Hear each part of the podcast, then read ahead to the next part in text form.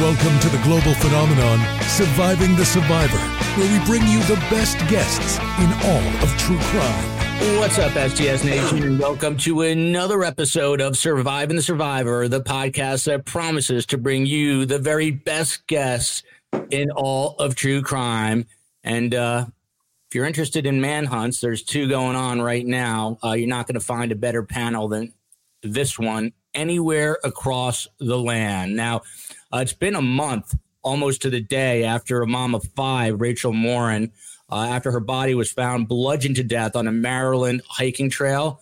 Uh, authorities are continuing uh, to hunt for her killer, but who is he and where is he?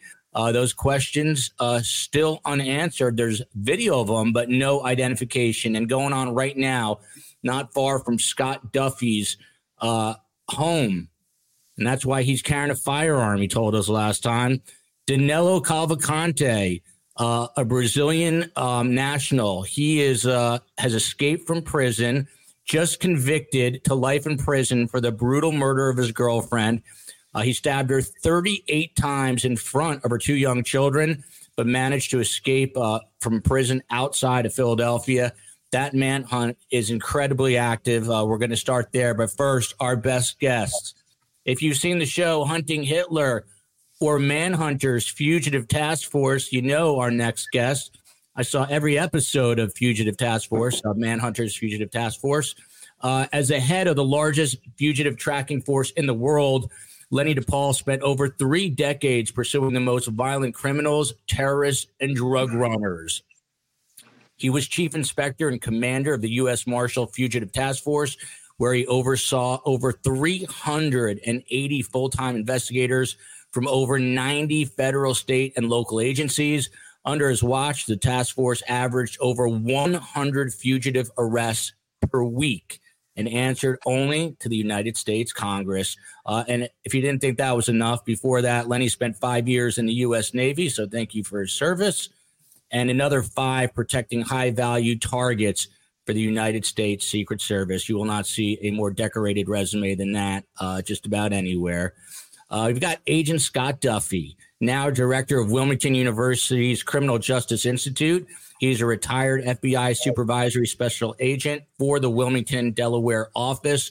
He worked crime matters, gangs, bank robberies, and fugitive task force cases for 20 years before being promoted to supervisor. And he spent five and a half years before the FBI as a Pennsylvania police officer. And you know him well because he's on the show every Friday with Detective Phil Waters and Alfredo Perez, a former U.S. Deputy Marshal out of the Houston office, recently retired. You can tell he's in that golf shirt over there. Uh, he worked in tandem with our own detective Phil Waters, who gave me the recommendation. So you know he's got to be a good guy. Uh, Lenny DePaul, Ernest Hemingway said, "There is no hunting like the hunting of man, and those who have hunted armed men long enough and liked it." Never care for anything else thereafter. Um, fan of the quote, and and uh, is that true? Is there is there uh, veracity to this quote? Well, first of all, uh, Joel, thanks a lot for having me on, and and, and certainly a, an honor and a, and a, pleasure to be with with your other guest. And uh, Alfredo, congratulations on that retirement. Um, yeah, of course, there's a lot of truth to that to that saying. Loved Ernest Hemingway. Uh, um, it gets in your blood. I mean, you certainly, when you're downrange hunting these violent felony fugitives uh, 24 7 with, you know, uh, chasing somebody doesn't want to go back to jail, uh, you better know what you're doing. So, uh, uh, yeah, it, it, was a it was a three decades worth of these uh, these crazy people that we chased around the globe. Still happening as we speak. I think the U.S. Marshal Service and and hopefully Scott agrees with me. They are the premier agency in this country uh, in hunting violent felony fugitives. Um, and, uh, you know, they can't do anything else. I mean, they're pretty good at it. So, uh, anyways, I, I, don't want to ramble, but Joel, thanks again for having me on. And, and uh, yeah, I love that quote. And uh, I'd love for you to ramble because we're going to fill about an hour's worth of time or as much as you guys have, but uh, hope, hopefully you have that to give. So there's a very active manhunt going on right now, and the COE was kind enough uh, to uh, get me some video of the scene right now, uh, which I'm going to put up here. Um, and Scott Duffey, uh, you're not far from the area. Uh, this person, this wanted poster, is for Danilo Souza Cavalcante. He is a, a Brazilian national, and uh, the Pennsylvania State Police have taken over this investigation. Scott Duffey. Uh, he's been spotted amazingly at least five times on camera since he escaped. I believe today is day seven of this search. Scott Duffey, um, th- like I said, they're going to hold a press conference at 3 p.m. today. Um, number one, how how did this guy get away from a prison in Chester County where you live, and how is he still going? Um, almost a week later, uh, he was spotted with a. He left, I believe, in his prison jumpsuit, but he spotted with a duffel bag, a backpack, uh, and uh, a sweatshirt that somehow he got. Yeah, well, thank you as well for the invite, and you you have me with some of the greatest uh, fugitive hunters there are. So, um, and I was happy to work with our local fugitive task force uh, within the Marshal Service in Wilmington, as we often worked uh, parallel cases. But so this this is very much very similar, the same terrain, um, similar backdrop to a 1999 fugitive. Um, investigation I was involved in with the the infamous Norman Johnston from the Johnston gang out of uh, Chester County. And so he escaped from a central Pennsylvania prison, made his way back to his home turf in Chester County, and for, for just under three weeks, everybody from every federal agency, from state police, on both sides of the border were involved. And so this is, Longwood Gardens is right there, businesses, um, events, uh, uh, large farmland and rural. So Chester County, much like the other counties, Montgomery County, Delaware County, they have these holding cells. They're they're they're great um, interim holding facilities. They're they're designed for for uh, whether it be a DUI hold if there's going to be uh, low level theft to as high as um, uh, murder of all different levels, and and they're being held there during trial in that particular county. In this case, uh, Danilo, and so he, like another uh, couple of inmates back in May, escaped the exact same way. We believe where you know there's a weak spot, and if there's a, a weak link, so to speak, in the security, um, trust me, every inmate's going to know about it, especially if somebody was successful and that wasn't fixed. So he he managed to escape, and uh, pretty much as a walkaway. So the um, the terrain is tough, and as so as the panel knows that you can be out there, you're looking for daylight, and you could cross right past somebody because typically we worked in two or three man teams. And uh, you have hundreds of, of uh, law enforcement out there, but you're breaking down into teams. And you could be you could have teams responding to a noise complaint. And so whether you know you got to treat it like that fugitive is hiding out you could just be doing door-to-door searches. And so this is why this guy's free. It's it's not it's not anything for what law enforcement is not doing. I can guarantee you that. It is the absolute um, ruralness of the of of the area and and this guy being able to do what he needs to do and that's remain free at all costs. And that's breaking into homes sheds garages whatever to survive between food water clothing that he's uh, obviously taking and uh, making his way. But the good thing is he's contained. He is in that perimeter. The perimeter is shifting a little bit but um, it is tightening and no doubt he, he will be caught and it is, uh, as Scott said, it's a very uh, pop, very rural area with large homes. By the way, Mission, South Africa, Cape Town, South Africa. Midweek dose of Mr. Scott Duffey, followed by Lenny DePaul is a legend, even down in Cape Town, South Africa. So uh, STS Nation, well informed, and uh, all the Scott Scott Duffey comments. We have the all powerful and the soulful great Scott Duffey with the soul patch. Um, to you, Alfredo, um, there's kind of an eerie story. It hasn't been 100% corroborated, but there is a uh, neighbor in the West Chester uh, area where this fugitive is hiding out right now. And he said that uh, he heard a noise and he told his wife there's someone in the house. And uh, instead of approaching whoever it was, he started flickering the light switch. And uh, whoever it was in the home flicked the light switch back off as to give him a sign, I'm here. And the guy took off. Presumably, presumably, presumably, it was this Danilo Cavalcante. Um, how dangerous is this guy right now? Are you surprised if that was him that he just kind of gave a uh, sign and took off? I got to tell you, he's uh, very lucky and really smart for doing that, not going downstairs and approaching like probably some of us idiots would do. Um, the guy's really dangerous. I mean, he's already killed his girlfriend. We already know he's capable of killing. Uh, and he's he's in the woods in a very rural area, hiding out like an animal. So he's he's survived. I don't know what five six days already out there. Uh, this is just like Naked and Afraid, except it's uh, the, the stakes are a lot higher. You know, he's gonna be going to each house, seeing what he can steal. Um, this guy's got a real tough time ahead of him. He's going to get caught. It's just a matter of time. They're, you know, the noose is going to get, choked up. So. And, and, and Lenny, is it frustrating to you when people say, you know, how how have the marshals not caught this guy? He's you know he's in a two mile radius or whatever. What, what's going on? It's been seven days. Do comments like that irritate you after all these years, or are you kind of immune to it? No, you get immune to things like that. I mean, one good thing about this guy, you know, I think human instincts have turned into animal instincts. I mean, desperate people do desperate things. You know, he's breaking into homes. Apparently now he has a backpack. I uh, don't believe I did speak to some of the guys downrange on this case, and I don't believe he has it. They don't believe he has a device. He's not communicating. He's desperate. Um, you know, no provisions. It's 90 degrees. The bugs are biting. The terrain is uh, very tough there. The underbrush is very thick, they said.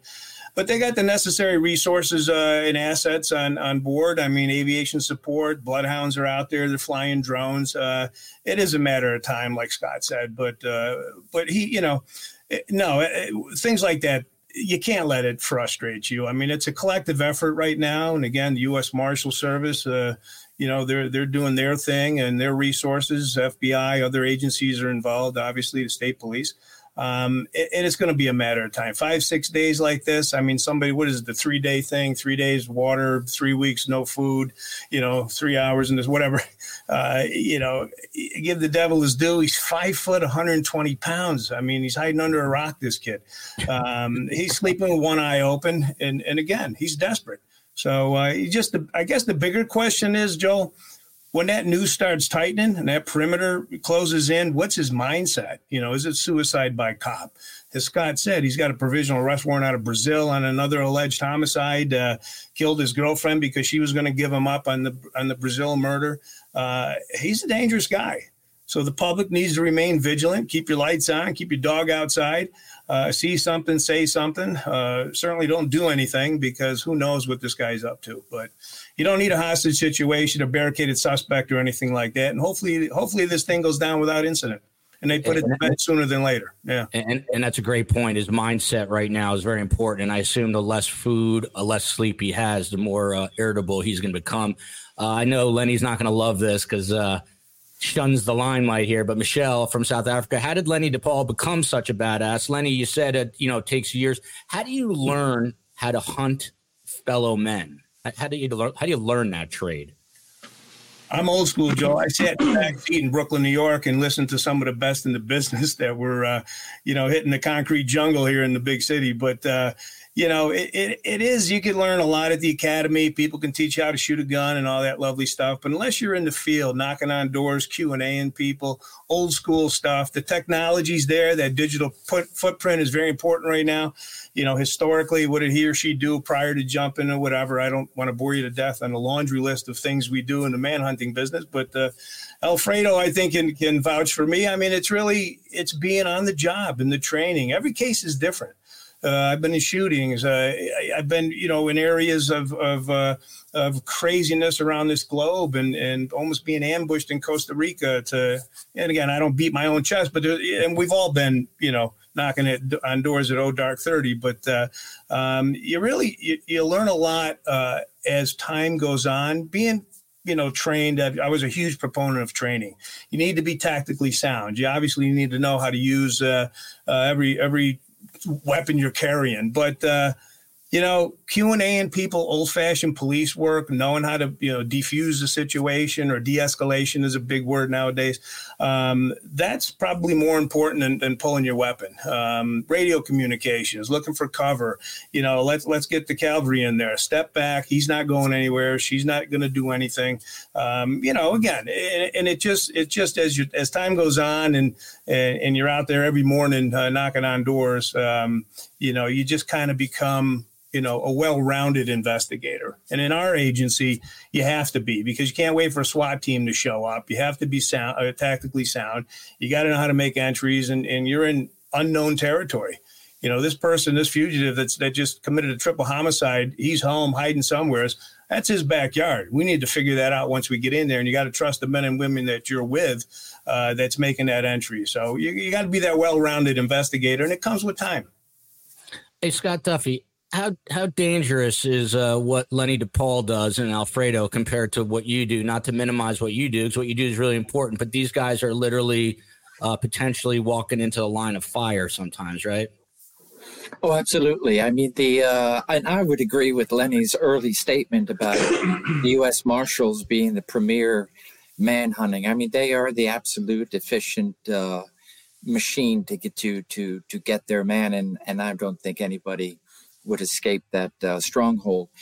The um, of course we'll always have the uh, the typical rivalries, no different than a sports uh, team, whatnot. But the um, it, it, takes first and foremost the um, the desire to to work together. And so in Wilmington, we were a small state, and and with a small state, you just had a few agents and marshals in each of of the um, the agency, so we relied upon each other as opposed to a big city. And uh, so there's there's no doubt that um, with regards to the fugitive work, we we did the fugitive work early on as a as a task force before 2001, and then of course the um, uh, post 9/11, the uh, the marshals got exactly what they need, and it all comes down to funding and and have put all those resources into every city and every state. And uh, so the the FBI pretty much um, would would research and search for their own people, and so we got out of typically the the, the fugitive game. Um, and and so with the, with that you have your your investigations and uh, once you have identified somebody and you, you got a warrant on somebody you, you, were going with whoever was available to go at O Dark 30. And, and that often, especially in Wilmington, was uh, with our marshal partners and then our local task force partners. And um, better be safe than, than sorry. And, and we made sure that uh, when we hit a door, we hit it right. So it's uh, the marshals are jumping door to door, very fast pace. Many uh, fugitive investigations happening simultaneously. So it's uh, it it is a um, it is a craft, and and you have to hone in, as Lenny said, with that training, and uh, everybody goes home at the end of the day. And glad to see uh, Lenny and Alfredo with us after decades of uh, service. Uh, Lenny might enjoy this comment. Uh, this is uh, Lorelei Potvin, uh, cousin of Dennis Potvin from the uh, New York Islanders. Saying hello to STS Nation from Canada. She's a fan of, of the show. Love to have you.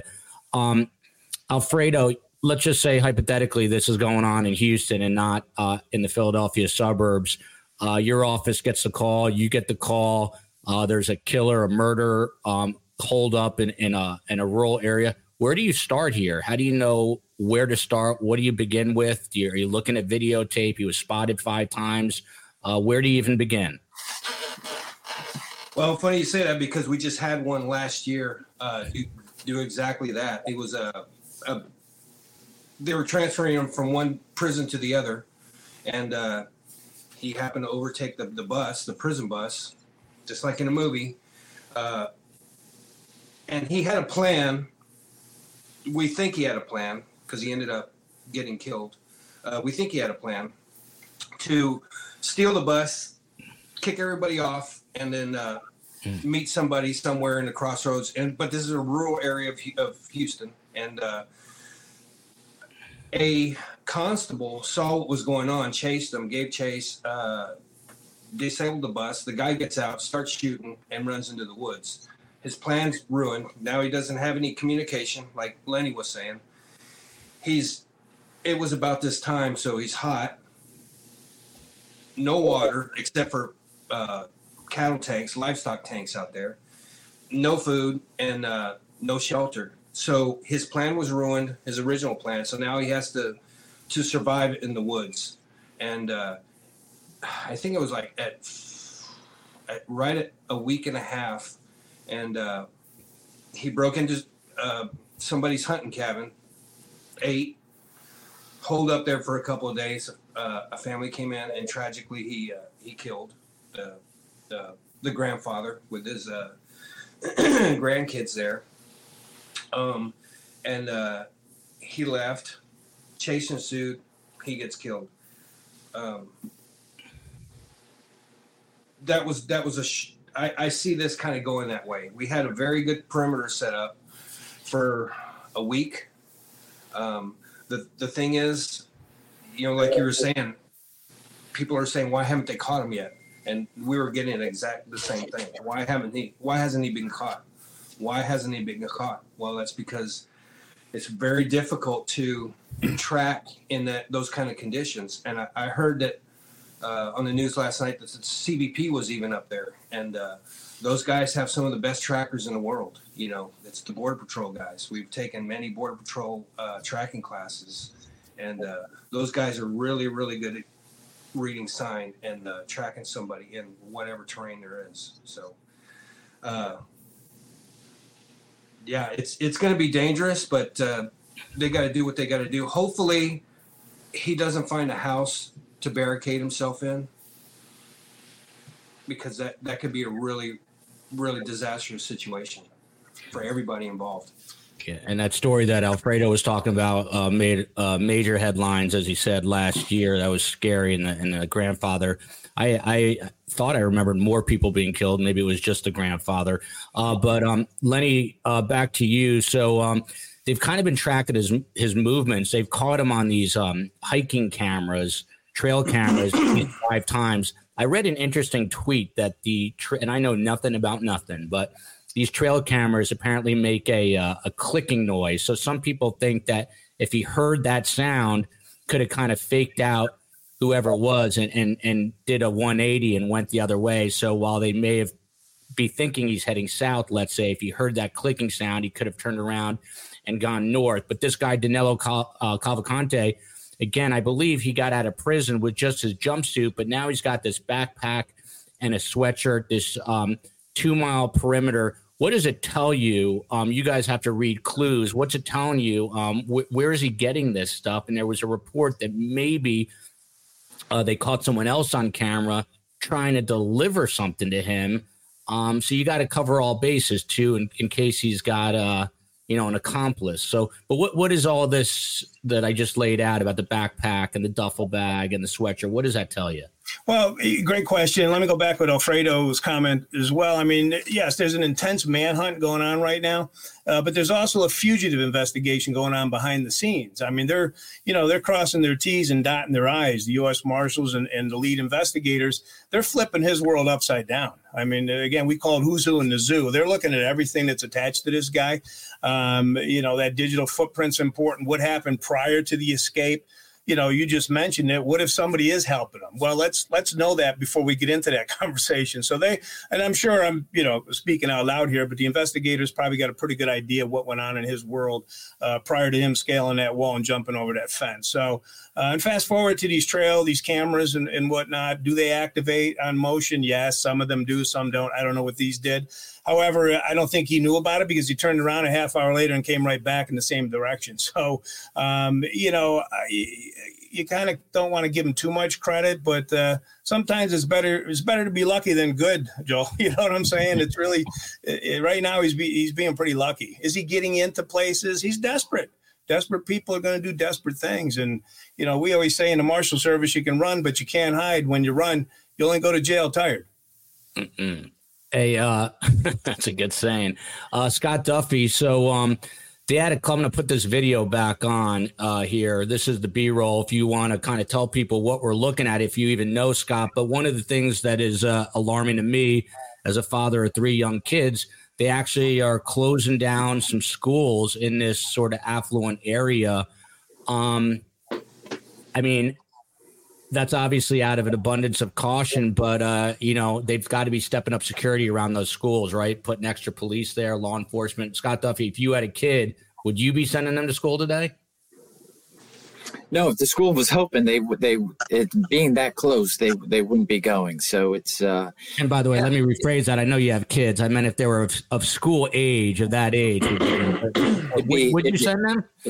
It would definitely. uh They'd definitely be having a holiday. But the school's doing the right thing. The schools are closed. You know, for, first and foremost, they don't want to give access to this guy to to a building.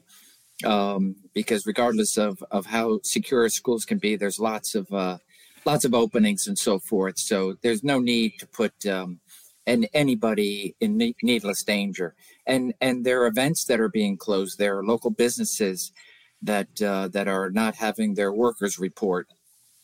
So and ultimately, that's not just for the for their own safety, but also because, as you can see in this video, there are a lot of road closures.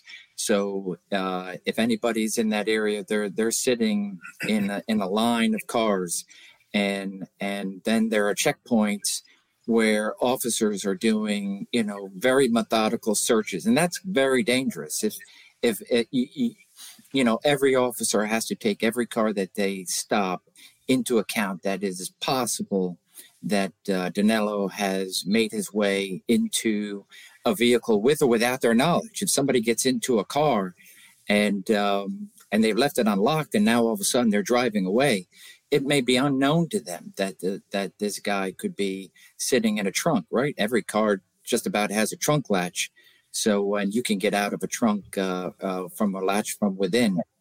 So it's it is pretty intense, and and and you can see from the terrain, uh, which makes it very diff- difficult for drones and and um, and any type of uh, uh, aircraft to to to be looking through this area. And the Longwood Gardens, which has those trail cameras, you know, they they put them on uh, um, a couple of years ago, and and so it's it's been pretty good to give give us an idea as the public that uh, he's there, and uh, he's he's kind of circling back, you know, in, cornered in in that perimeter. But uh, no doubt, and kudos to to the uh, the leaders in in that area that are taking those extra precautions, shutting down schools, and if need be, businesses. If, if not for for the primary safety of everybody, definitely to um, to give tr- to lighten up traffic so uh, law enforcement can do what they need to do because they're they're crossing roads, they're they're they're uh, uh, in in people's yards and they are doing a methodical search um, I, I, paused it here on purpose because you can see how incredibly rural it is. And as Lenny pointed out, this guy is literally five feet tall and 120 pounds. He's a UFC flyweight. He barely makes a division. Um, they, they fight at 125. So this guy is tiny and could be hiding uh, in, in, all, uh, you know, in these woods, um, completely, uh, you know, covered and uh, concealed. But Alfredo, uh, to you. As we're watching this video you see this massive police presence and scott duffey was talking about it. Um, and there are some police officers. Is the number of police officers and law enforcement that are on a scene like this um, are they there also for uh, kind of public perception and optics to show we are uh, keeping everyone safe? Or is this number of law enforcement um, necessary in terms of closing off a perimeter et cetera et cetera it's very necessary. It's not it's not there for show. Uh, you have, I don't know, let's say 200 law enforcement personnel there. You know, you have a perimeter set up. You don't want to collapse it because that gets dangerous. And you're you need you need a team that's going to respond to uh, a 911 call. Hey, I just saw something in the woods, and it could be a scared uh, resident that saw a deer or something. You still have to go check it out. And like uh, Lenny DePaul was saying, you got guys behind the scenes that are in some command center uh, flipping his world upside down. Uh, you know, using that signal intelligence, you know, anything, uh, his past history, you know, how he came in the country, you know, who he who he hung out with, you know, uh, and then the the teams that you have there, you have them like a little. They're like little tiny QRFs, you know, quick reaction forces. Hey, I need five or six guys to go check out this address. I need five or six guys to go check out this, and then you have everyone that, that needs to contain that perimeter to not let them get out. So it the police presence 200 that's uh, to me it's not enough. You need more.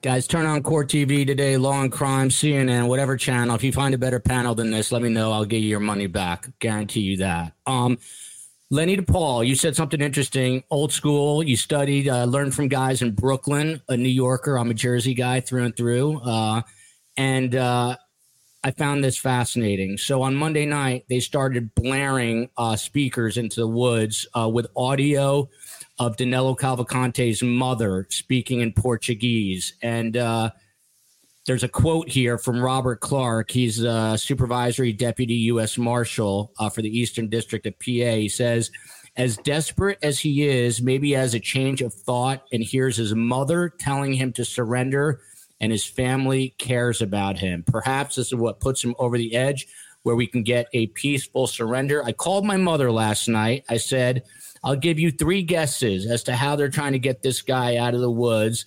She said, dogs, you know, shooting at him, whatever she said. I said, no, they're trying to get mommy to talk to him.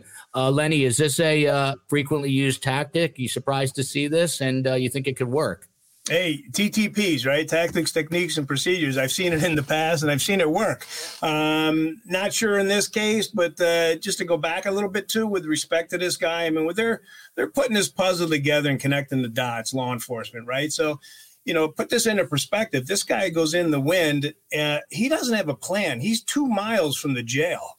What does that tell you? I mean, that speaks volumes in itself. He, you know, he don't have a clue uh, what to do once he once he figured out how to get out of there. So, you know, he's lost. He's sleeping with one eye open, no doubt. Um, if mom, you know, has any influence or can, you know, walk the walk and talk the talk and get him, get him to throw his hands up and and and uh, surrender, well, you know, God bless her. I mean, I think. Uh, uh, I think it's important. I mean, even that she was willing to do this, who knows what kind of conversations she's had prior uh, to him jumping prior to that verdict coming down saying you're going to prison for the rest of your life. Um, you know, maybe he will. You know, again, he's out there a little delirious right now. He's lack of water. He's got a bunch of mosquitoes biting him. It's 95. He's in the woods. Um, you know, maybe Mama, Mama will uh, will convince him. Uh, you know, like I said, to throw his hands up and turn himself in. But uh, um, hey, I, I would only hope it would go down that easy. Let's all hope so. Abby Taha, uh, he's a wild, uh, he's a wild cage animal now. He's got to be extremely dangerous. His back is against the wall, and he will lash out. Uh, that's Abby. Uh, she must be training with Lenny and Alfredo. Uh, Scott Duffey, to you. Um, the Pennsylvania State Police, uh, they've now taken over the investigation. Why is that? Yeah, so Pocopson uh, Pennsylvania, which is the jurisdiction that actually houses the uh, the county prison, they don't have their own police department, so they're they're managed. Uh, they're they're um, policed by the state police, and and that's pretty common in these rural areas. So um, it's state police jurisdiction, and thereby state police is running running the show. It's pretty much in any state you're going to go to, the state police having plenty of resources to uh, uh, to to uh, to investigate. So the uh, the state police is the lead in that, and and um, you know it, he was in the county prison just waiting for transport to a state prison, which of course maximum security. So that that's why the state police is is the lead on this and we're going to get to Rachel Morin in a few minutes. These guys, I got to be honest, they make me a little nervous, alpha male. So I'm not going to go too long today. And we're going to get to Rachel Morin and then let Lenny and Alfredo get back to retirement. Um, I'm feeling that Lenny's not golfing. I bet you he's like uh, either at a, a, firing range doing something, maybe calisthenics. Who knows? Um, Kel B says, uh, Alfredo here, surprised they haven't used bloodhounds. Um, that was my first thought. I said, well, why don't we just let you know 20 dogs out into the woods? But I guess it's not that easy. But what, what's the deal with the dogs here? Alfredo? No, it's not, and, it, and, it's kind of funny. So uh, when I was in the Navy, I was in the Navy for uh, nine years in five of those years, I, I was a dog handler. And the main thing they don't use them is because the initial response that you have to that escape, that whole perimeter has been contaminated. So these dogs are going to go off of tracks. You you have tracking dogs, scout dogs, you know, patrol dogs, even specific scent dogs. Um, the specific scent dogs are a little bit better because you can try and find where he went into the woods at or from the wall or from the time that you've only seen him and uh, give him the scent of the the person and then he'll follow that scent. But they didn't have that probably. So basically the the, the whole perimeter everything's been contaminated. Those dogs are going to be just going tra- tracking other people you know instead of the bad guy. And Alfredo, but, a patrol, but, a, but a patrol dog will be used uh, to capture them, I, I can I can pretty much guess that's what's going to happen. And, and how long do you think this, Alfred? If you had to guess and use your crystal ball, I mean, how long before they flush this guy out?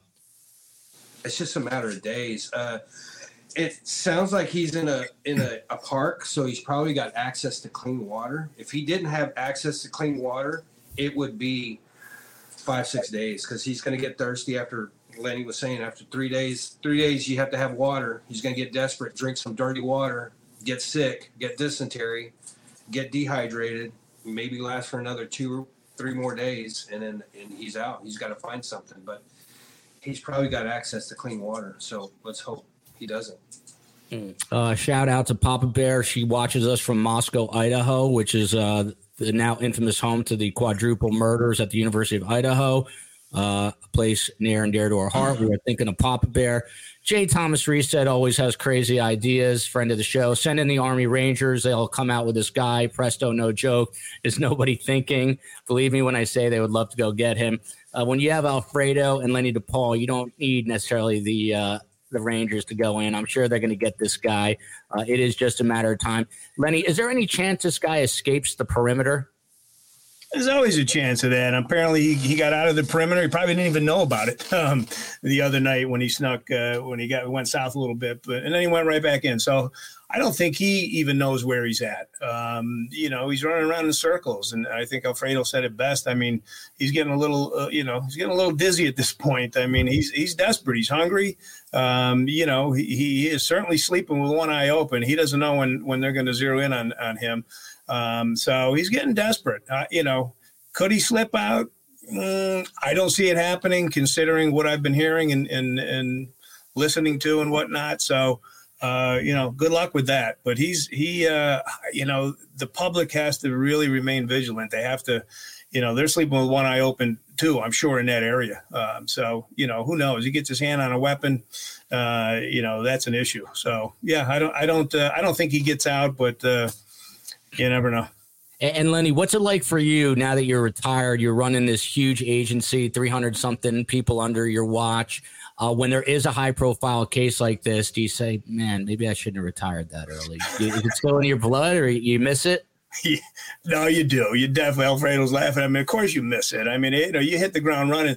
Uh, you know, Scott said it earlier. May of 02, we were stood up by Congress to establish these permanent fugitive task forces around the country. We were the, the model, if you will, the flagship in New York. Um, and I, I don't remember, you know, what happened until I retired. I mean, we just hit the ground running. Uh, we were averaging, like you said, 100 to 110 arrests a week just in my region alone, New York and New Jersey. So uh, you can imagine now we got eight regional fugitive task forces around the country, and we're, we're of course global. Uh, so yeah, it gets in your blood. I mean, it's you know, I turn on the news and cases like this, I'm like, geez, you know, you go from 100 miles an hour and, and, and, you retire, and it's like you look at your phone hoping it rings at three in the morning, you know, so you can jump, run out the front door and see you in a couple of days. So. I, in no way am I comparing myself, but uh, it's somewhat similar in news because there's an adrenaline rush anytime there's a big story. And when I left the business um, as an official correspondent, then two weeks later was that shooting in Las Vegas, and I was like, man. Um, you know, you want to be at the big stories, but uh, you know, there's a time you got to bow out. Um, I love this one, Scott Duffey. Your wife's not going to love this. Uh, Scott is a real class act. This is a super sticker, by the way, Scott. His wife is very lucky, but if that changes, just saying. So, uh, got a little bit. We got a little bit here for you, Scott Duffey. Um, so let's switch gears here uh, to Rachel Morin. She is the 37 year old mother of five.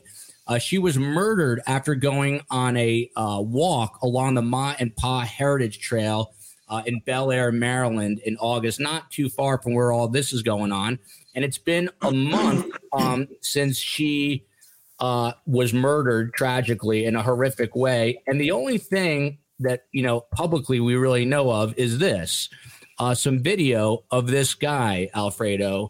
Um, now, what they were able to figure out through a, a, a they got some DNA off this guy. This is actually video from Los Angeles that this person is connected to a home invasion case in Los Angeles where this video is from.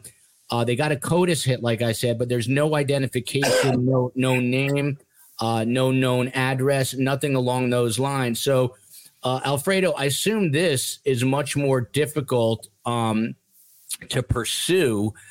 Where do you start on a case like Rachel Morin? And The family obviously wants answers. They want justice. They want uh, her killer captured. Where do you begin? Well, I, I was looking at all the links. Uh, haven't been really following it, but I saw that some bounty hunter was saying that this guy might have a military haircut. You know, I mean, that's where you start. Obviously, it's not a military haircut. You can ask Lenny. That was a barracks cut where you put your cover on and you hope your chief doesn't yell at you. Um, that's that's not a military. Uh, that's got no nothing to do with military standards. That haircut's a total hatch job. So, uh, but other than that, yeah, that's where you start. You you look at his tattoos, manner as far as identifying him, how he walks. Uh, releasing that video to the media is really, really, really important. Um, you know what he's wearing, what kind of fashion. The the each each region has a has a different fashion. You know, the, the guys in Brooklyn are dressing different than the guys here in downtown Houston uh, or in LA. You know, um, you just got to see everything. You know, his jewelry, uh, the way he walks, uh, the way he carries himself. So you got to identify the guy first, and then and then saturate that media market with this picture, hoping somebody's going to be able to identify him. And uh, like I said, she was murdered back on August 5th. This is a direct quote from the Harford County Sheriff's Office. Uh, they say this case is far from cold there are still leads being pursued and technical, technolo- uh, technological evidence still being processed. Detectives are in regular conversations with the Morin family, providing updates as we can. Our community has been an amazing source of support. They have been vigilant and have provided more than 500 tips through our tip line. Scott Duffey, um, is it a guarantee that those 500 tips have all been followed through, that they are looking at those uh, tips closely and carefully. And uh, you've done this story with us. It doesn't feel like we're any closer uh, to finding this guy than we were four or five weeks ago. Yeah, and those tips could be as as you know as simple simple as I think I've you know, I know the guy, and so thereby here's a name, and so it requires investigative steps to okay come up with uh, with an ID, and then and then do some sort of background before before you even try to uh, approach or figure out from this guy.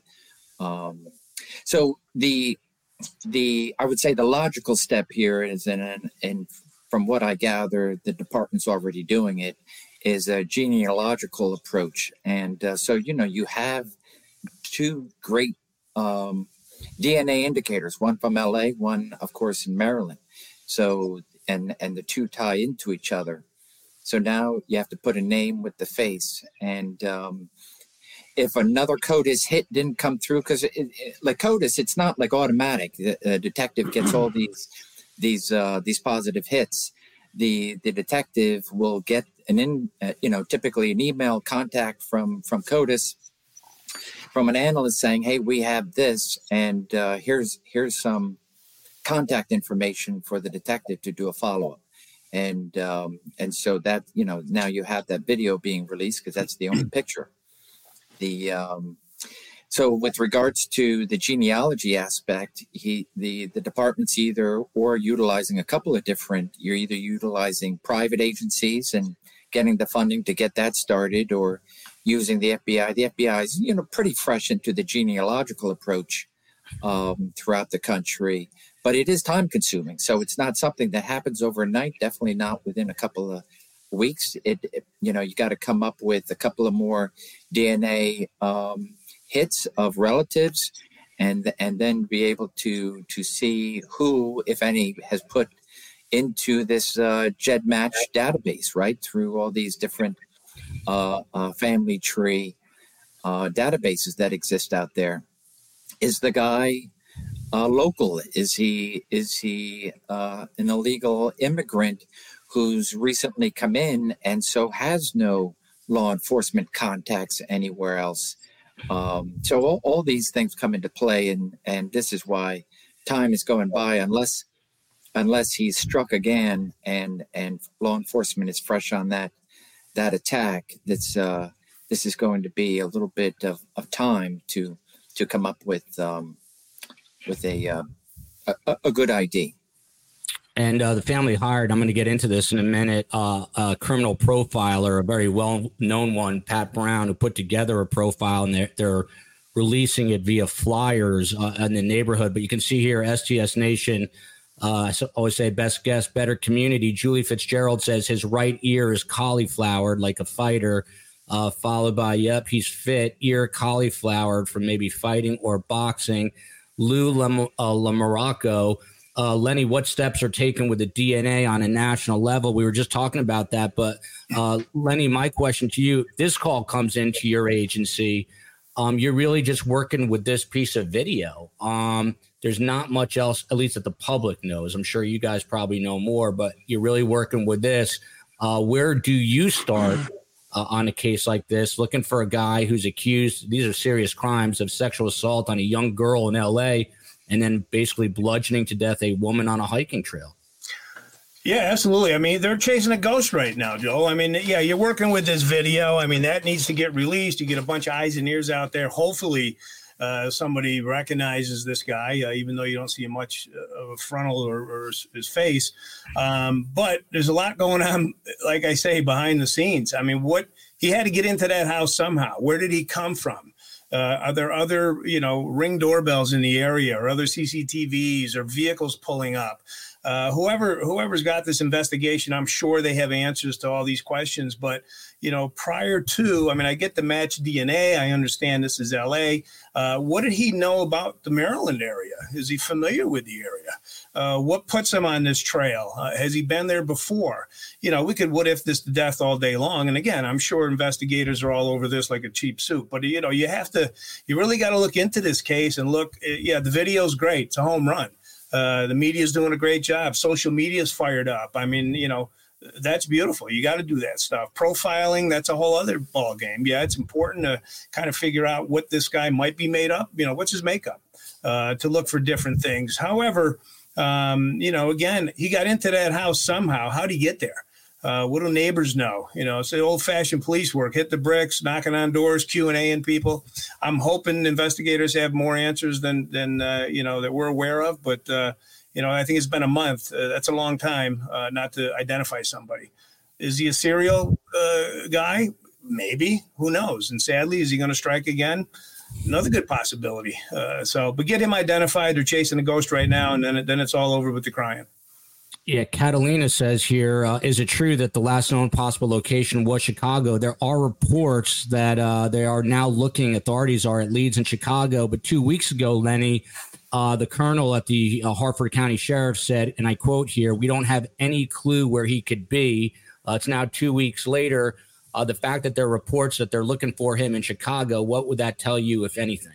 Well, a couple things. He's probably keeping it close to the vest. I mean, he's not going to give up the candy store on where where a guy where this guy might be. I mean, that's that's obvious. Um, you know, again, I'm not part of this investigation. I don't think any of us know what's really happening downrange, but uh, you know, Chicago lead seemed pretty, you know, seemed pretty good uh, for them to get there and, and to, to, at least exhaust that lead. Uh, any leads that are coming in, I'm sure they're they're they're going 100 miles an hour on this stuff, but uh, you know they got to they got to look at everything. Um, I'm hoping people you know look at this video again do they recognize anything from this haircut to the back of this guy, the pants he's wearing, his, his style, how he walks? Uh, you know, you're looking at everything. So uh, hopefully they get him identified, and and uh, you know, then you then you hit the ground running at that point, Joe. Um, there's a picture of Rachel Morin, mother of five, and uh, that is the uh, presumed suspect on the right. As Lenny pointed out, no real front shots of him, just from the side uh, and the back um, Alfredo, to you, they interviewed. So she's got five children with three different men, and they interviewed uh, the father of the oldest child, a guy named Matthew McMahon. He says, I think everybody, myself included, in the family had hoped that somebody would be uh, apprehended by now. Uh, they went ahead, as I said, they hired a criminal profiler, uh, Pat Brown, who's well known. Uh, to, and, and, he said, so when they look at that profile, this is again from the uh, the father, they can start identifying it with that person that much more. And Pat Brown, the profiler, says, I feel very strongly about this. A bullet point profile should go out to the public. I wish this would happen in every crime. Alfredo, uh, the marshals, do you guys use profilers to kind of help pin uh, a profile down? Um, you guys seem a little more um, boots on the ground to me, uh, just old fashioned, you know, police work. But what are your thoughts on profilers? Yeah, we well, we don't have. I don't know, Lenny. I don't know. We call them profilers, but we have a behavioral uh, unit that that helps us um, with uh, sex offenders. So, but and they're very very helpful for us. Um, a profile profiler for something like this I would have no idea. That's not something that we would do. Yeah, I mean, we, did, we, did, we did have Dr. Mike Burke that worked with with our sex offender branch, and he he was pretty well versed on on identifying or at least giving us some sort of a pattern on why this person did what he did. Even in even in the manhunting world, you know, you got to you know, when you're hunting human beings, it, it, it's it's a whole different ball game. You gotta you gotta get into their lives. You gotta eat, sleep, and drink what they're doing. Uh, I get up three o'clock in the morning and say, ah, now I figured out why he did. You know, so but Mike Burke was great. He recently retired. There's others with the agency now, but uh, the FBI they're they're way ahead of the curve on this stuff. So uh, you know, yeah, you got to stick with you know what, what what they're coming up with as well a little bit saying this is the best panel. Uh, we only bring you the best guests here, not just a tagline, a way of life here at STS, followed by how far is the closest airport to Bel Air, Maryland? Uh, Lenny, back to you. When you've got someone on the run like this, um, I assume one of the first things you do are notifying, you know, federal authorities at the borders and at the airports. How does that work um, internally? How do you flag everyone so they know? Uh, let's say in the case of Danilo Cavalcante, if somehow he slips away, that he doesn't, you know, go across the border to, to Mexico, let's say. No, yeah, no, those those those notices are in place with somebody like him. This other case, sadly, there's there's no one identified, so it's tough to to uh, to put anything into any you know database and whatnot. But uh, yeah, the, the border lookouts and and uh, and whatnot. Hopefully, uh, you know, again, it's a porous border south and north of us uh, nowadays. But uh, you know, sadly, and I'm sure Alfredo can confirm this better than I can. You slip through the cracks down there pretty easy. Um, I don't, you know, who knows? I, this guy that's up in, in the Philadelphia, he's not. I don't think he's getting out of that perimeter. So uh, hopefully that's a matter of time up there. But uh, you know, and, and and if they can get this other this other uh, suspect identified, um, you know, at that point, you got to, you know, where is he? That's the million dollar question. Uh, you know, but getting him identified is important, and hopefully that happens. And Lenny, this is an interesting question. Does Mexico yeah. have a CODIS system? And if so, have they run him, this guy in Maryland, through their system? Uh, what about international uh, database cross checks? I'm going to punt to Alfredo on that, but yeah, our our international branch with the U.S. Marshal Service, they're uh, they're very good at what they do. I mean, Interpol, the, direct, the director of Interpol, Mike Hughes, is a former U.S. Marshal. I worked with him in Brooklyn. You know, they got what 186 countries under them, so we work well um, with our with our partners, uh, you know, in different countries and overseas and whatnot. But uh, yeah, I think Alfredo could probably touch a little bit about what Mexico is up to nowadays. Sheila Woodbury, the super sticker, loved Lenny's lingo. That's called Brooklynese. That's where my dad was born. Um, Alfredo, um, what about uh, cross checking? Let, let's say this guy is a Mexican national, hypothetically, Rachel Morin, and don't come at me. You know, people think he might be not uh, undocumented. So let's say he is from Mexico. Is there a way to cross check uh, with a database like CODIS in Mexico, Len, uh, Alfredo?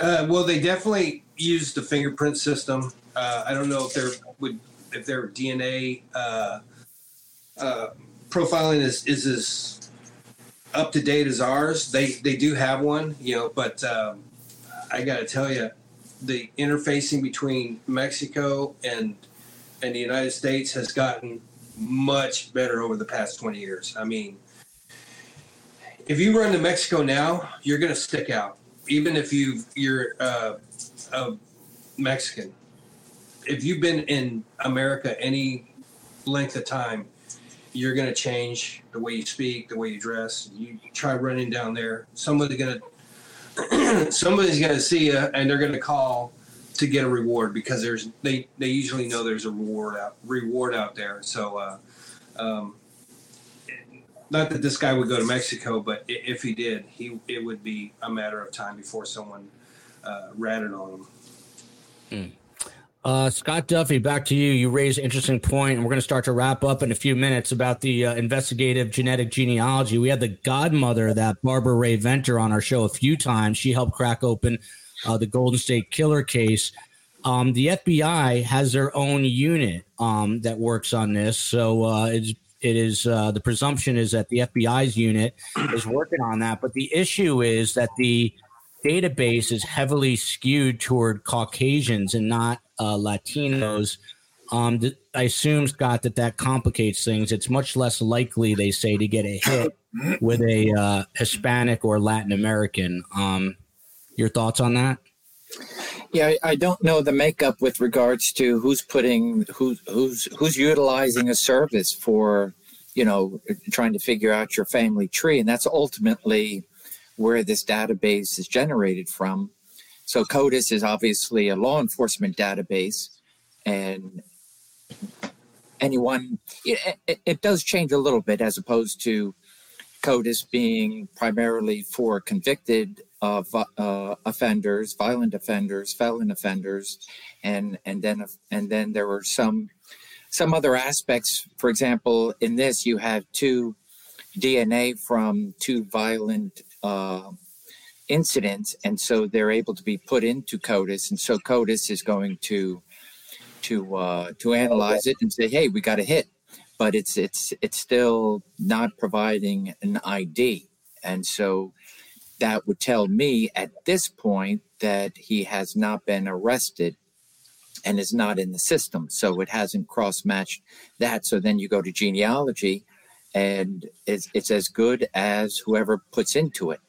So the um, if you have one culture, one particular race versus another, or who's it, it all comes down to people who provide their DNA in order to determine their makeup, their additional family that they didn't know about. And there are different consents that have gone on with regards to the legal system saying, hey, people can opt out of it and so thereby that DNA cannot be used. So it's it's, but it's a still a very large database, and it's absolutely worth uh, uh, going down and see if it absolutely provides something. If it if it gives back anything um, with some positive indicators, that's enough for any investigator in that unit to be able to run it down and say, "Hey, um, you know," because you do have somewhat of a profile, a picture, even even though it's at the backside. And uh, so if you, you you have somebody out there, if they're seeing like, I think that looks like so and so, call on call the uh, the number for Harford Police Department, the Sheriff's Department, and just give up that information and let an investigator run it down, rule it in, rule it out. And Scott Duffey, you are being requested to answer this question by a little bit to put you on the spot here. It looks like the door is shut hard and fast. Scott, what do you think? And uh, there's a video, Scott. We talked about this quite a bit, but um, you know, that is people believe that is the uh, alleged victim, a young girl. Um, but the door, and you see that little hand right there. There's a little arm that shuts the door. But uh, Scott, have you had any more time to reflect on this and uh, your thoughts? If so, now we're going to wrap it. Yeah, there's, I mean, I don't know enough, and I don't know if it's been reported with regards to is this a juvenile female versus just a young young adult? Either way, I mean, if it was a if it was a juvenile, uh, even, and this is just a pure legal, even if there was some sort of um, consent or whatnot, legally you can't give dissent, right, or, or consent. So thereby, it is a sexual assault as opposed to um, I know there were some indicators. Hey, how did these people meet? Is this somebody that just walked off the street and conducted a home invasion and uh, is a complete stranger to the victim? Or is this somebody that duped his way in, whether through an internet app connection or whatever have you, uh, finds his way to to an address and then does whatever he has to do in order to force his way into that door? And so you have somebody that uh, uh, called law enforcement after that door was shut and um, and alleged a criminal assault, right, or a uh, sexual assault. So that starts an investigation, and they they obviously law enforcement obviously found it extremely credible that uh, with the the, uh, the location of DNA, that DNA was able to be um, put into CODIS, and they have very strict um, requirements in putting something in. So th- there's a couple indicators. It, absolutely, she's you know it seems like it's a a uh, a younger female's uh, arm and hand, and that door is slammed because she you know she's the victim. She wants this guy out. She did whatever whatever happened behind closed doors. She survived. She she did what exactly what what she should do, and that's get away from this individual, separate from this individual, and then and then get investigators. So there there's more than what happened, you know, that's being told, and I'm sure for all good reasons. You know, it's being shared between the two departments right now, and uh, uh, you know, providing additional leads that's not ready to go out to the public. And we're looking at the, at the flyer with that profile on there. Um, it says that things like the suspect would not be accountable uh, at either work or home. Uh, goes on with these little bullet points uh, talking about what kind of uh, character he is, what kind of person, um, etc. Uh, Alfredo uh, Alfredo Perez, former U.S. Deputy Marshal out of Houston, recently retired. Enjoy the retirement. Alfredo most of all, he is a friend of Phil Waters. Love having him. Hopefully, you'll come on as a best guest. One question that keeps coming up uh, in the chat is how come there's no sketch? Why would they not uh, create some sort of sketch for this guy in the Rachel Morin case? And uh, your final thoughts today, Alfredo? Uh, maybe they already have, and they're just not releasing it. I mean, who knows? I mean, there's some people out there that are talented enough to where they can, you know, get a sketch of of uh, just your side view and try to, you know, uh, they put it together. You know, just like a somebody that's deceased, you know, and and all you have is a skull. They can pretty much try and see what you look like. Uh, so I'm sure they do. Maybe they just haven't released it yet. You know, who who knows what's happening behind the scenes because uh, you've got literally hundreds of, of law enforcement officers and intelligence that that's that's working and uh, you just the public just has to trust law enforcement that we got the best guys in the world working on it. So. Hmm. Uh, Abby Taha, a friend of Phil's, a friend of mine. Welcome, Uncle Fredo. I don't know if uh, you guys are that close yet, but someone else suggesting where did this comment go that we get him on with Phil Waters and Scott Duffey. There we go, right here. Hey, Mona. friend of Phil should join the Friday Fest, and maybe we'll ask Lenny one week. We'll get the uh, four of them on there for the best investigators. Meg P says, "Have all these guys back!" Exclamation mark! Exclamation mark! I'm sitting here sweating. Usually we go longer. I don't want to keep Lenny during his retirement. So I'm rushing everyone through here and Alfredo. Uh, Agent Scott Duffey, you guys know him well. He's director of Wilmington University's Criminal Justice Institute. He's a retired supervisory FBI agent. He did it all gangs, uh, violent crime task force, uh, etc. et. He was a, a, Commonwealth of Pennsylvania police officer. Who knows if he was still a, a police officer? He might be working that uh, Danilo Cavalcante case as we speak. Scott Duffey, do you still stand by your words? They're going to catch this guy, Danilo. You think it's today, tomorrow? How soon? I wouldn't put a day on it, but I, I will say they're definitely going to capture him. And um, it's it's a matter of time. I'm thinking it, it's it's going to be what is today Wednesday. It's I, I, I, wouldn't put my money on it, but I feel like they're they're closing in. You, you, you just said you're not going to give us a day. You just said you're not going to give us a day and a time. Now you're counting the days. You said, well, yeah. "I bet you they. I bet you they catch this guy tonight." you're having a 3 p.m. news conference. I say tonight. That's my call. Yeah, we'll see. I know a few people out there, so I'm sure they would love to have him caught before dark. That's for sure. What are they? T- you didn't even tell us that, Scott. What are they saying to you? Are they are they close to uh, lassoing this guy or what? They're just tired. it's it's a tired, tiring, uh, and it's very hot out there. And and of course, you have the residents that are just between businesses and residents that are offering everything they can offer to the officers. As I remember, you know, you have people offering you water, fruit. Um, bathroom breaks, whatever have you, because they they want that police presence in their yard. So it's uh, mm. it will happen. He will definitely be caught. Scott Duffey, last question. You know, there was that story about uh, someone heard, the neighbor heard something and started flicking the lights on and off, and whoever it was, presumably Cavalcante, flicked those lights off to let them know what would you have done in that situation, Scott Duffey? Would you have walked down that? Would you have said, uh, "Honey, let me take care of this"? Would you have walked down those flight of stairs? What would you have done?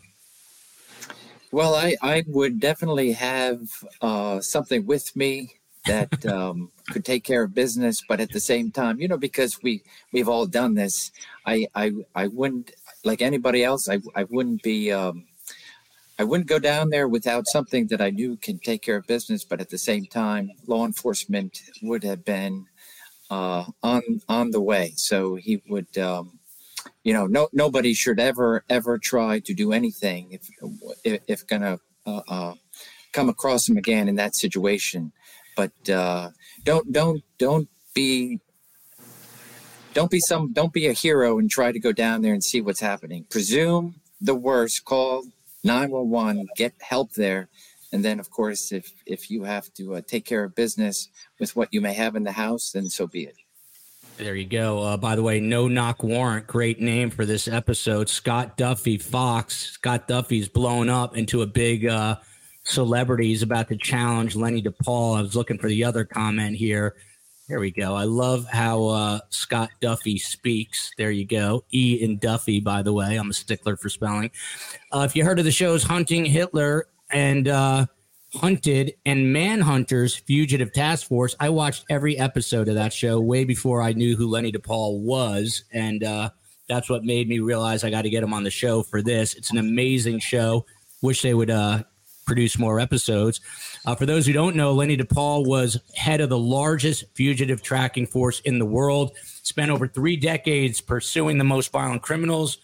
As my voice goes, he was chief inspector and commander of the U.S. Marshal Fugitive Task Force. He oversaw 380 full time investigators from over 90 federal, state, and local agencies.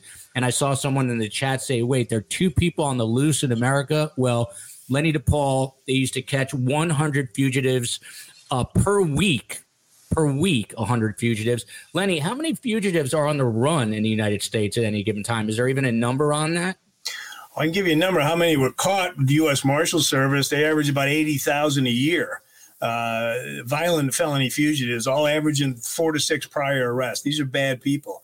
Uh, so the numbers are staggering. And, and, our specific mandate from Congress, the language set to target the most dangerous, violent felony fugitives across the globe terrorists, murderers, drug runners, gun runners, uh, you know, arsonists, uh, sex offenders, the worst of the worst. So, some pretty bad people out there. But uh, I know you quoted Ernest Hemingway at the start of this thing. Bill, I, would like to quote uh, George Orwell that, that hung in my office. It says, people sleep peaceably at, at night in their beds because rough men stand ready to do violence on their behalf. Well, these are the men and women that are downrange doing God's work every day. So I, I salute our law enforcement folks every day, Joe. And I uh, can't thank these guys enough for their service. Uh, these guys are American heroes. They served in the military and then they served uh, their country. We thank them very much. Lenny, I got to ask you because you brought it up at the beginning, and you might you can feel free to tell me to buzz off. You said you were uh, almost ambushed in Costa Rica. What's that story, real quick? 40 Thieves was a case here in New York. There was one guy, he was the paramilitary, trained these guys how to how to rob post offices and banks. Uh, they grabbed him. He got in a shootout in Costa Rica. He killed a police officer. Uh, we were heading over there on an extradition. Thank God we had country clearance going into that country. Um, he faked an asthma attack at the airport. There, the judge herself was there. Uh, she told us you got to take him to the hospital. He he's having he has an asthma attack. And we said, no, we're not going to the hospital. so we, we, we get him on the aircraft. He, he refused to get on board. We picked him up. His head was hitting every step going on to the aircraft. Uh, long story short, we got back to the States. We had found out that the route to the airport was, was all his buddies were there ready to ambush us. Uh, you know, they, they wanted him back. So pretty corrupt over there at that, at that point. Uh, so we kind of like, you know, we made it, and uh, it was a tough one. But yeah, it was a tough group. The Forty Thieves, great case. You can look it up. It's it's on the internet somewhere. Well, now to have you uh, on on air and on the record, both Alfredo and Lenny, uh, Scott has done this. We do a show, a series here called "Surviving My Biggest Case." We do a recorded. It's almost like a coffee shop interview about your biggest case. Lenny, will you come back, and Alfredo, will you come back and do that for us? Yeah, yeah, absolutely. And and uh, Alfredo will agree. I think they're all our biggest case. We got a lot of biggest big cases out there. So uh, yeah, it'll be fun. Love to. 100%. These guys are heroes. Thank you so much, panel. Thank you, STS Nation. We're back tomorrow. By the way, two shows tomorrow. I'm killing myself this week. Tomorrow we're doing Alec Murdaugh. Is there going to be a retrial at 1230? And then 7 p.m. Eastern Time, we had Kerri Rawson, the daughter of the BTK serial killer, last week. Um, she's on the road helping investigators, but the legend, Dr. Ann Burgess from the FBI Behavioral uh, Analysis Unit, uh, she's going to be back tomorrow with Cheryl Mack McCollum and Dr. Joni Johnson to talk BTK. And then Friday, Great Scott, it's your true crime Phil with Scott Duffey and Phil Waters, a friend of Alfredo's. Until then, love you, America. Love you, Houston. Love you, Pennsylvania, Philly, Delaware, and New York.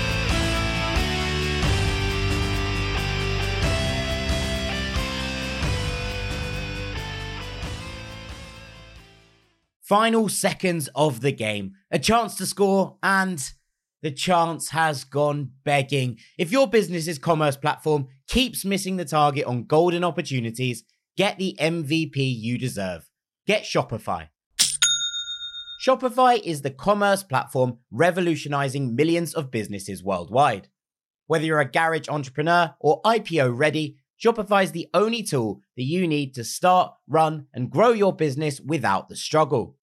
Shopify puts you in control of every sales channel. So whether you're selling signed football boots from Shopify's in-person POS system or you're vending vintage shirts on Shopify's all-in-one e-commerce platform, you are covered.